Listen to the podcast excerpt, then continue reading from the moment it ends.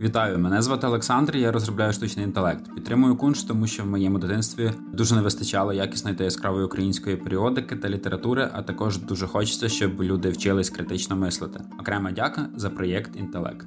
Куншт, привіт! Мене звати Андрій, і я ваш друг.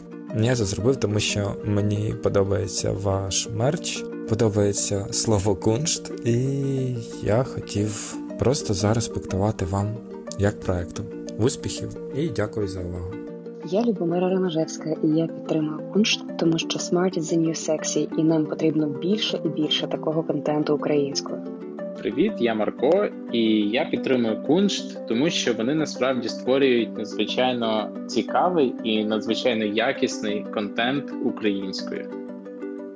Є безліч різних способів підтримати куншт, наприклад, поділитися цим подкастом у соцмережах або поставити нам хорошу оцінку. Але найкращий спосіб допомогти нам це стати другом куншт. Підтримка слухачів це важливе джерело існування нашого медіа. Допоможіть нам і надалі створювати науково-популярні матеріали, ставши другом куншт. Ходіть на kunst.com.ua друзі або шукайте посилання в описі до цього подкасту. І буде вам багато-багато науки.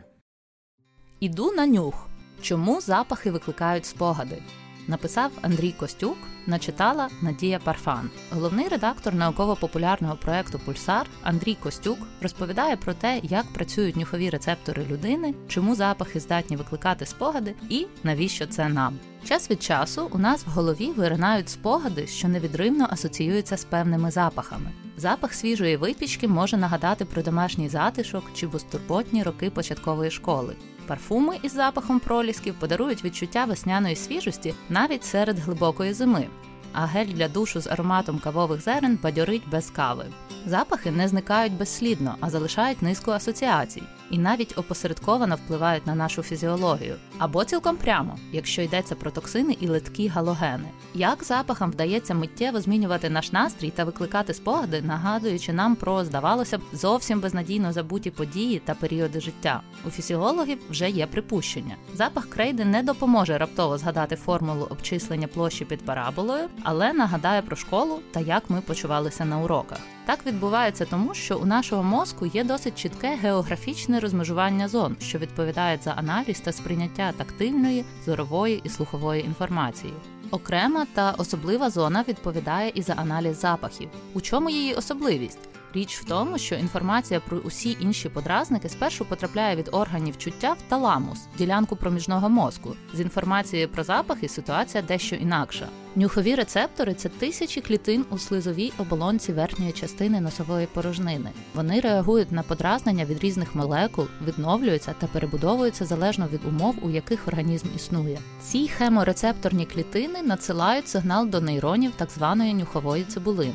А нюхова цибулина це структура, що анатомічно пов'язана з мигдалеподібним тілом та гіпокампом, ділянками, які відповідають за синхронізацію отриманої інформації, виникнення емоцій, утворення спогадів, цілісних образів та пам'яті. У 2013 році група дрезденських дослідників на чолі з Артеном Аршамяном методом функціональної магнітно-резонансної томографії виявила, що запахи цілеспрямовано активують ділянки мозку, пов'язані з пам'яттю. Науковці встановили, що запахи, які люди відчували у віці до 10 років, квіти, цитрусові, викликають дитячі спогади та активують орбітофронтальну кору, ділянку, що відповідає за соціальну поведінку, сприйняття, очікування, ухвалення рішень, тоді як більш дорослі запахи, бензин, шкіра, алкоголь, які люди відчували у віці від 10 до 20 років, активують нижню ліву лобову звивину, зону, що відповідає за схильність до ризикованих вчинків, позерства, імпульсивність, сприйняття музики, внутрішній діалог. Чому наш мозок класифікує запахи та запам'ятовує їх по-різному? Це має важливе еволюційне значення. Наш мозок досить легко розрізняє солодкі та кислі запахи, характерні для цвіту плодоносних рослин або бродіння самих плодів. Солодкі плоди багаті на калорійні цукри, якими можна поживитися. Запах смаленого, оскільки різке накопичення вуглекислого газу в легенях та зростання їхньої концентрації в крові призведе до гіперкапнії, отруєння цими газами, коли їхня концентрація у крові досягає загрозливих 5%, що може мати летальні наслідки. Запах гнилої плоті, бо він може бути джерелом інфекцій. Практично у кожному зі згаданих випадків запах є не єдиним стимулом, а має чітке візуальне або тактильне підкріплення від інших органів чуття. Проте надалі одного лише запаху достатньо, щоб розпізнати небезпеку, поки не стало занадто пізно. Як властивість пам'ятати запахи може допомогти нам у навчанні?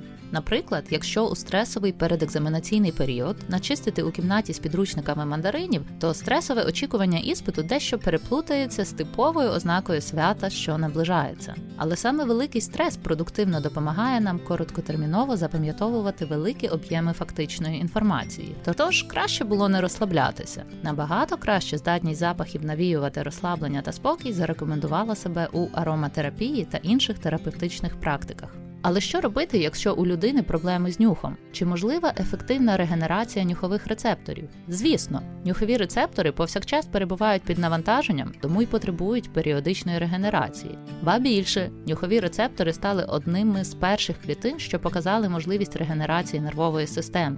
Втрата або хибне сприйняття запахів називається аносмією. Ледь не усі ми знаємо, як це. Бо найчастіше причиною тимчасової аносмії є бактеріальні або вірусні інфекції носової порожнини. Але це минає, бо носові клітини хеморецептори швидко відновлюються. Причиною перманентної аносмії стають поліпи, онкологічні захворювання, а також нейродегенерація, травми голови, хвороби Паркінсона та Альцгеймера. Синхронність порушення зв'язків у гіпокампі та мигдалеподібному тілі з втратою нюху, переважно у літніх людей, лише підкреслює сильний нейрофізіологічний зв'язок нашої пам'яті зі здатністю розпізнавати запахи.